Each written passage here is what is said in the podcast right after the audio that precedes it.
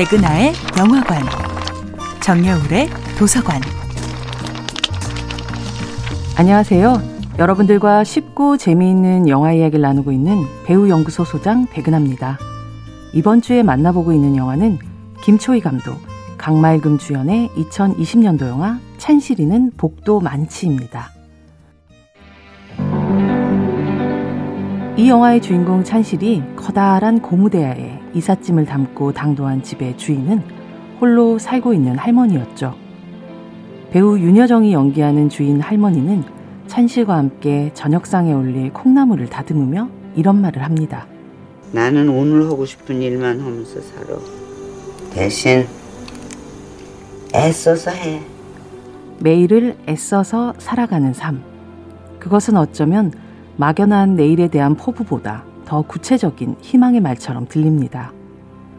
한글을 배워본 적 없는 까막눈에 조용하고 외로운 삶을 사는 이 노인의 모습은 유창하게 영어를 구사하고 누구보다 화려하고 바쁜 삶을 살고 있는 배우 윤여정과 교집합이 거의 느껴지지 않는데요.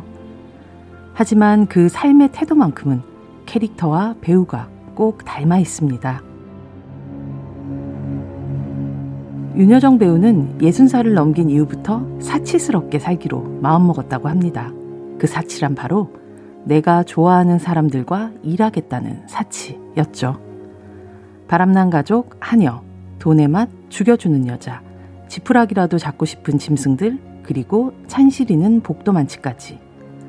환갑쯤 다시 찾은 충무로에서 제3의 연기 인생을 시작한 배우 윤여정의 여정은 흥행과 돈, 인기를 쫓는 것이 아니라 좋아하는 사람들과 좋아하는 일을 하겠다는 사치를 마구 부린 증거이자 결과였죠.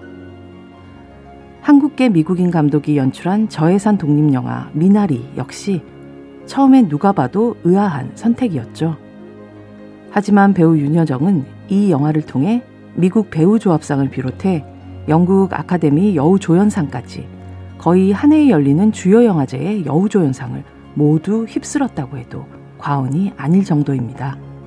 그리고 오는 4월 25일에 열리는 제93회 아카데미 시상식의 가장 유력한 여우조연상 후보가 되었습니다.